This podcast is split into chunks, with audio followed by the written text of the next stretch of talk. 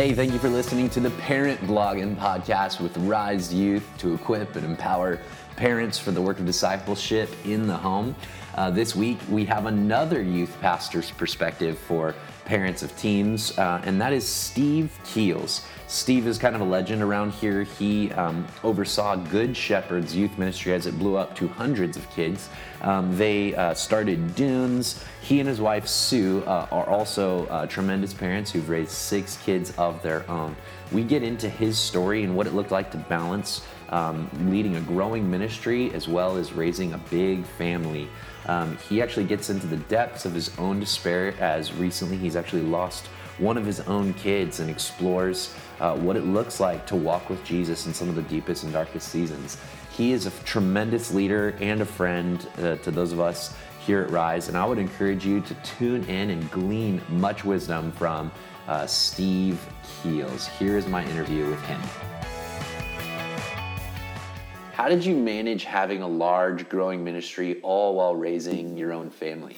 Well, we have six kids, um, and uh, you know that's always going to be the balancing act. I would say that first and foremost, my relationship with my wife has always been primary.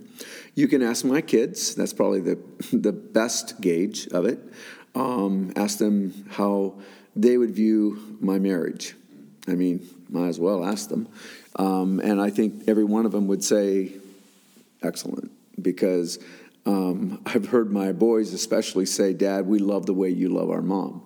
You know, that's huge, right? And, um, and that's important to me. And so I think my wife and I have an amazing marriage, but my wife also, um, she's, she's a very strong woman. She's amazing. She loves Jesus.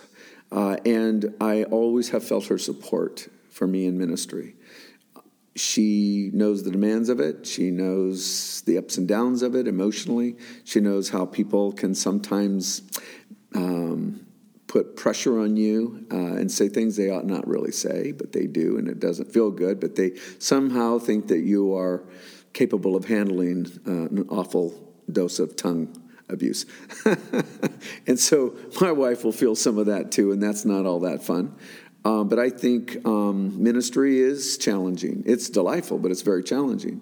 And part of it is just because you're dealing with um, a lot of ups and downs of emotions that come with church. And um, and you can get parents that complain about it too because their kids aren't being loved the way they thought they should be loved, and they just you know put undue pressure on. So my wife, she will experience that. But I think in raising my kids um, different season at different times. Each of them were uh, like any other family, especially when you're a large family like ours. Um, we had just had a whole lot of juggling to do, you know.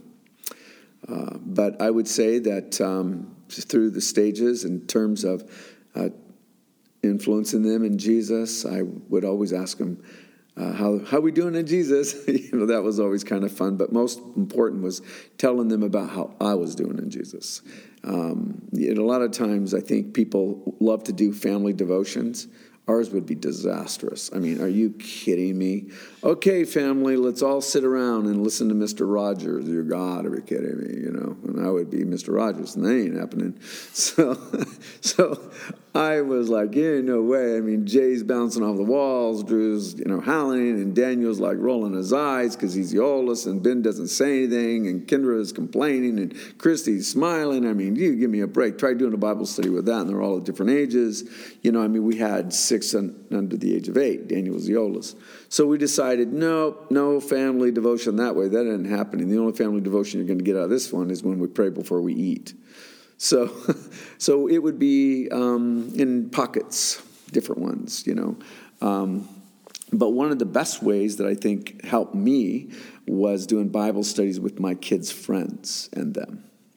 So I did that a lot. So the best way that I discipled my children was to not have a Bible study with my kid by myself, but I would do it with their friends. So the friends and I would sit around and we'd open up the Bible together, and my son loved it. My kids liked it because you know, their friends liked it. You know, so that was one way that I, I was able to disciple my children was to do it with their friends. That's the best thing you could ever do me, because then you know what they're doing, because their friends will tell you. Man, that's so good. What, what did you do to pursue your wife? Dates all the time. We love to go on dates. You know, I mean, we love dates. And, um, uh, and we don't mind leaving our kids, trust me. See you, have a good year. You know, I mean, we really don't mind. Hey, off to the babysitter you go for two nights. See ya. You know, you see some of these families that are like, I don't understand it. It's like, why, why in the world uh, do you go away for two days and you're all of a sudden missing your kids? You got to be joking me. I mean, I want to be with my wife, so you know, I'm, I will miss you when I get back. You know, so no dates are huge. Going out? Are you joking me? Having them spend the night at the grandparents or somebody just or friends or my sisters? Yes, yes, yes, yes. so I mean, go have some fun for goodness sakes. Um, that's always huge for us. And then I think my kids always saw that we had friends over all the time. Our house was um, always like Grand Central Station, and we our buddies come over to our house all the time, and they still do. And so they would see us being social, and we love it right in front of them. You know, their kids would come over too, and and we would hang out, and that was always good. And our house has always been a house filled with food, so that my kids could have their friends spend the night. Uh, I loved them spending the night. I I loved every minute of it. And I'd go upstairs and there'd be a ton of kids upstairs sleeping. And I was like, yeah, go for it. I'd love it. And I think the kids loved staying overnight at my house more than my kids ever did there. As a matter of fact, it was always my kids, their friends always wanted to spend the night at my house. Well, it needs to be a place that isn't feeling like a bunch of rules and regulations and going in and saying, be quiet. No, we'd be laying in bed. We knew they were laughing, and I knew I needed to get up in the morning, but it didn't matter. Let them laugh and uh, they'd be going to bed at three o'clock in the morning sometimes. But that's life. I would I would rather them have a ball at my house than anywhere else. Yeah, come to my house. I have food for you. And they, their friends would walk into the house and get into my refrigerator. I didn't. We rarely just had my kids at the table. It was always their friends who had to make a whole lot of food all the time for us. And we, they actually um, were at our house so much that many of them, I can tell you their names too, where they felt like uh, we were their second home and we loved it. And that was effective in terms of discipling your kids? Yeah, it's not just the Bible study, it's being in their lives. You know, in the Talk way. to me about that a little bit. well, I mean, you just, yeah, you take them on vacation with you, you take some of their friends on vacation with you. Uh, when, I remember sometimes Daniel used to get so bugged at me, Dad, my friends come over and they go over and sit with you. Why aren't they hanging out with me? And I'm like, because I'm way more fun than you. and I'm way cooler than you. And I can't help it if you're not cool. Did you do public school, private school? What was it like when your kids were growing up? Yeah, we did public school. We tried the homeschooling for a little while, but oh my gosh, that was a disaster. Uh, that was my wife's idea, not mine. I do not take credit for that. That was one of those moments where it was like, sure, babe, go ahead. I don't know a book you just read, but go for it. Some people are really good at it. We had some friends that did it. Um, and uh, we finally got out of it. But one of the things that was challenging, I think, for parents, and we saw this especially with some of the homeschool parents, um, which is, I am not against it at all, but you just need to remember that it doesn't for sure uh, ensure a kid to not walk with Jesus. And I think a lot of the times parents can get discouraged in that they believe, my goodness, I taught them the Bible, I homeschooled them, I did everything right, I made sure they went to church, I even checked the internet, made sure they didn't do anything immoral, and if they did, boy, did they get in trouble. They kissed dating goodbye. I mean, you know, whole nine yards. And then the kids don't walk with Jesus, and then I've seen these very same parents that, that they did everything right walk away from Jesus themselves because it was disappointing to them. It didn't turn out the way that they had thought. And that's not the way Jesus ever intended it. You know, you need to understand that uh, that son or daughter is their choice to walk with Jesus in time. You can have a sanctified home. Scripture speaks to that idea. Sanctified home, meaning this is a home where, yes, we will serve the Lord. But nowhere does it say that because I'm raising my sons and daughters to be in the environment of Jesus, do I have anything to do with their coming to Jesus and to know Him? That's going to be their choice. Now, they might at some point make a decision and say it, but we will see the fruit of it. So, what are some of the challenges you face personally? Well, I think our kids, um, the older four, Um, and then I can tell you about my two younger ones. Um, the older four uh, um, loved going to church. Actually, all six of them loved going to church, so that was never a problem for us. Uh, they loved it. They went on the retreats with me. I took them ever since they were young on all my retreats. So I thought, hey, you might as well come be in it. And they loved it. And so those were kind of our little family vacations. Go on the student ministry retreat with me. That was the best way to do it. I mean, why not? And so they couldn't wait to be a part of uh, high school because they had been raised in it. All of them been raised in student ministry. I'd always encourage youth pastors to take their kids on every retreat you got. Why not? They'll remember it the rest of their life, and my kids still do constantly. They, they, their favorite memories are not our vacations; it's the student ministry retreats. yeah, by far. Um, but I think I think they will, when you put them in an environment, the, the biggest thing is helping them know how to pick friends. You know, that was always something big for Sue and I, as we wanted to make sure they knew how to dis- have a discernment in selecting friends and who they're going to hang out with. Um, because then that would also be the discernment in terms of who they're going to marry. You know, so if you can't pick good friends, there's a good chance you're not going to pick a good wife or a good husband because you're already lacking discernment um, unless there's a radical change in Jesus. And then you'll remember, oh, wisdom is essential in terms of who I'm going to give my life to, you know. And, you know, God, re, you know, people get into marriages because they were reckless, and God does a miracle and He does amazing things. But it isn't without its challenges. Um, and all marriages can have their challenges, so it doesn't really, so don't misinterpret me at that. But I think um, uh, the nice thing is, is uh, they, the older four really did select some uh, really good friends. My younger two, um, they for a long period of time had selected amazing friends, and we were very much involved in their lives. Um, and then uh, later on in high school, my youngest decided to, with those very friends, uh, together. I mean, they ended up making poor choices, and so here's my last one. Um, very dear to me, very close to me.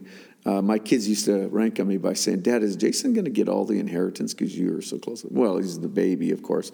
But then those very friends who were close to him, that group decided to, um, by the time they were, I don't remember, I think it might have, later on in high school, um, started sniffing around the edges on some stuff. And so that became real concerning. That was a new trial for us. Uh, we hadn't um, experienced that before. You know, we had uh, normal disruptions, but nothing like this one. This one, he decided to get into drugs, and um, our two youngest are adopted, and we used to tell them um, because they were. Uh, uh, drug babies at the time when we adopted them, and we had to go through some of those withdrawals as babies do. Um, we hadn't known anything about what that was like, of course, but we worked very hard as parents to make sure that they understood that you ever touch that, your bodies will crave it more than most because your your parents were uh, drug addicts themselves, and so um, we told them that and said, you know, don't touch that which you were born with, and then they both did, and uh, together. And my one son Drew got completely off of it and has given me two amazing grandkids, and he's doing very well that way. He and his wife, but my youngest son um, ended up getting to a position where. Uh, he couldn't get off of it. He would be clean for um, a long period of time, sometimes a year, sometimes four years. Hated it, hated the very fact that he got into the devil's drug. And I would say that um, uh, there are there's an epidemic with uh, drug addictions today. Um, so we ended up having to wrestle with that. And so six months ago, we uh, found our son dead in his bedroom. That was pretty sucko you know, so that was a hard day. I mean, heart's been sucko. We I had Father's Day this week, and that was the worst one for me. Um, love my kids, but we had him clean for a long period of time, and we knew that if he was to go back and to do drugs again, that we he could take it at the same level that he had before, and we feared that. It was. Um, uh, he had relapsed. It was Thanksgiving, and then the next day after Thanksgiving, Sue, that's when we found him. So, but it's um, we miss him, um, but there's nothing like uh, the pain of that, and uh, so it's pretty. we've just had to try to work through it. I'm so sorry. Yeah, it sucks. But we got a lot of support, you know, colleagues, some, a lot of my pastors, and some, you know, I've done in our community. I know I've done more, probably in the whole state of Oregon. I've done way more student funerals, kid funerals, teenager funerals, people in the twenties, probably than anyone. Um, um, high profile funerals, uh, shooting out at Reynolds, um, and tons, and suicides and such. Um, so I've been with families in those situations. I'm not a counselor, but I've seen the grief, I've seen the pain, I've I've seen it when uh, high school kids have been in car accidents and what it's like at the hospital and walking into the homes or walking on the campus at the high school and it's quiet and they see you walk in and the students know who you are as a pastor and it and it's very very subdued. So I've been in all of those situations. Um, and one of the things that I've noticed since the loss of Jason is I never knew the level of pain of what that was. So the reason why I walk you down that a little bit is because I had no idea. Um, you know, you fear the loss of your kid. You know, it's like I remember Jay used to say to me, you know, when I'd do a funeral, I'd go lay in his bed and smell his hair and kiss on him. And and uh, when he was younger, he'd go, Dad, I can tell when you've done a funeral, you keep coming into our rooms and laying in bed with us. I'm like, yeah, because it was always you know, you if you go, and I'm sure you have, if you've ever gone to a service and you have a kid who happens to be the age of the one you just buried, it just intensifies your emotion um, because you fear that so deeply. Um, well, then it happens to you, and you just are like no. The hardest thing about it is a grief I've never known before. I mean, first of all, we have had a lot of support. You do the service, and you know Jay's service was. I, think God really used it. Um, it was quite full. The auditorium, we have a big church, and then his service we put online.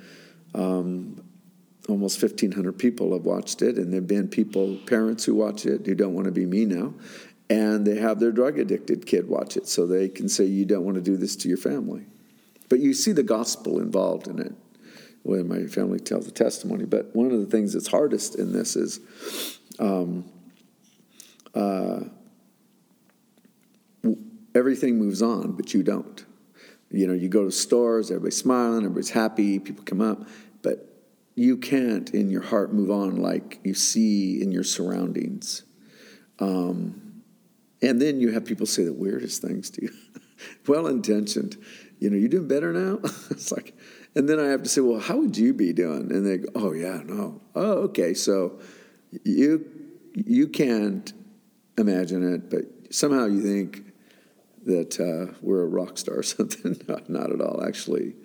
No, I would say that both Sue and I, we do it differently, but you cry most days. But the the the journey is nothing you want, you know. Do I know it will change in time? Well, certainly, um, but I'm not. We're not at that point, but we will be. We know that. Uh, but you can I now you can see the depth of the anguishes. I've had people come up to me who have lost their kids, and I've I didn't even know some of it. I mean, after I teach on a weekend, so. Amen. Thank you so much for sharing that. Um, some of the depths of the difficulty that you've gone through as a parent and as a man. How has your church come around you? No, actually, church is uh, what helped save our family. You know, because I couldn't do it on my own, and I don't understand why parents are having their church see the irregularity of attending and being a part of it. And I don't understand how parents leave church and talk negative about the pastor and the church and oh i didn't like this message or i didn't like that song. And then they breed negative kids. But our kids all of them even jason i have tons of letters where he loved church. He was going back to church here and he was um, coming back with his girlfriend, and they were showing up in services, and our church was hugging on him, and I was loving it. And it's like he would always say, Dad, church is always amazing to us because we never missed, and we, it was important. It wasn't dutiful, it was a blast. The friends were there, we were there. So um, I, there isn't a solution, you know, there, but there is, um, your kids will see your uh, unconditional love, and Jay knew it. You know, he knew it. And you've faced incomprehensible grief, Steve. Um, you've also seen huge blessings, though. Um, talk to us a little bit about your grandkids. You have grandkids, right? Oh, well, I've got 15 of them, you know, and uh, all my kids got married pretty early. Um, so, and my wife, um, she's been a baby lover like crazy. And so every one of my kids were crazy about kids.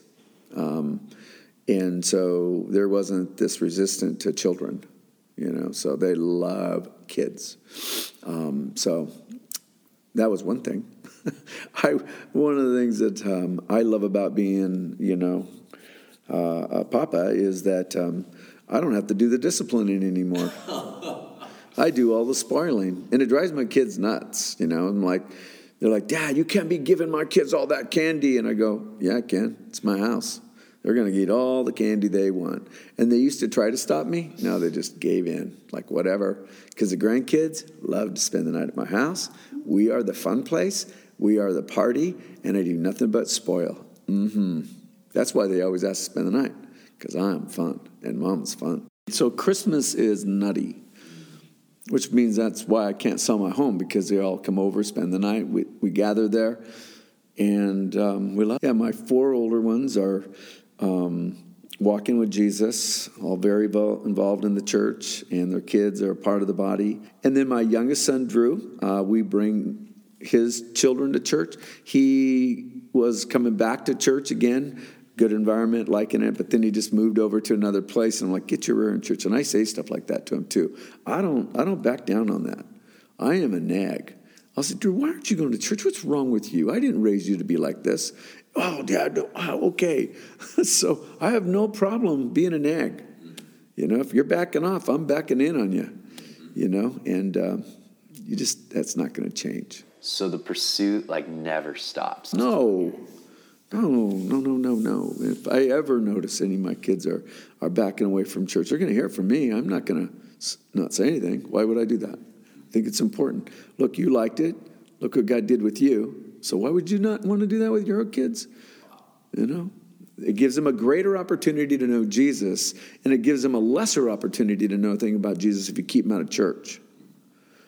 You don't know when they're going to at one point go on a retreat or hear a certain message and all of a sudden man it's time to live for jesus. But if you don't go to church with your kids you take away those opportunities. What final words would you give to leaders and parents? Um, i would say um, you personally need to be growing in jesus and i would ask you what are you studying? What are you reading? Uh, and um, and your, your sons and daughters will know that. They'll see if you are um, a student of God's word, a student of learning. And then I would, I would say the way you treat each other in your marriage is always going to be noticed. Just remember that. They're watching. So if you have a bad temper in your marriage and you're screaming at your spouse, um, just know that kid knows that and they hear it and they probably can't wait to get out of that home in time. And then they will remember it. And you'll have a challenging uh, relationship with your adult children. So be careful of that. Um, and I would also say that um, uh, be careful how you talk about the body of Christ. Uh, your your sons and daughters will be listening to that. Man, thanks so much for taking the time to not only share some truth and encouragement, but your story. Um, your story, Steve. We really are grateful to hear it and to uh, the ups and the downs, the pain and the blessings, Steve. You're very, very loved, bro. Thanks again for being here. Thank you. Thanks, Nolan. This has been a really helpful interview for me. Um, we are just grateful for the ministry, the work, the life of uh, men like Steve in this area, and he has uh, really opened up his heart to us. And so uh, I would ask a couple things. One, that we would learn from Steve. Uh, not only learn some of these principles like being a biblical leader, a biblical parent who pushes for a Bible culture in the home, who is pursuing uh, their kids even many years after they move on from the home, but, but also that we would um, pray for Steve. So we would learn from Steve and then we would pray for Steve. Um, this is to be one of the most difficult seasons that one can imagine going through, and I can't even fathom um, how this season feels. And so, as a church, uh, those of us here at Rise, I would encourage you to take a moment and actually pray for Steve, for his family. Thank God for his faithfulness, and also uh, just praying for them as they grieve the loss of their son Jason. Man, I am so tremendously inspired by Steve, by Good Shepherd, by Alcorn, by all that they have done through these years. And it wouldn't be uh, possible for us here at Rise to continue to advance the gospel were it not for these tremendous leaders and their uh, legacy here in this region. And so, man, thankful that you got to tune into this. And we will see you guys next week with the Parent Blog and Podcast.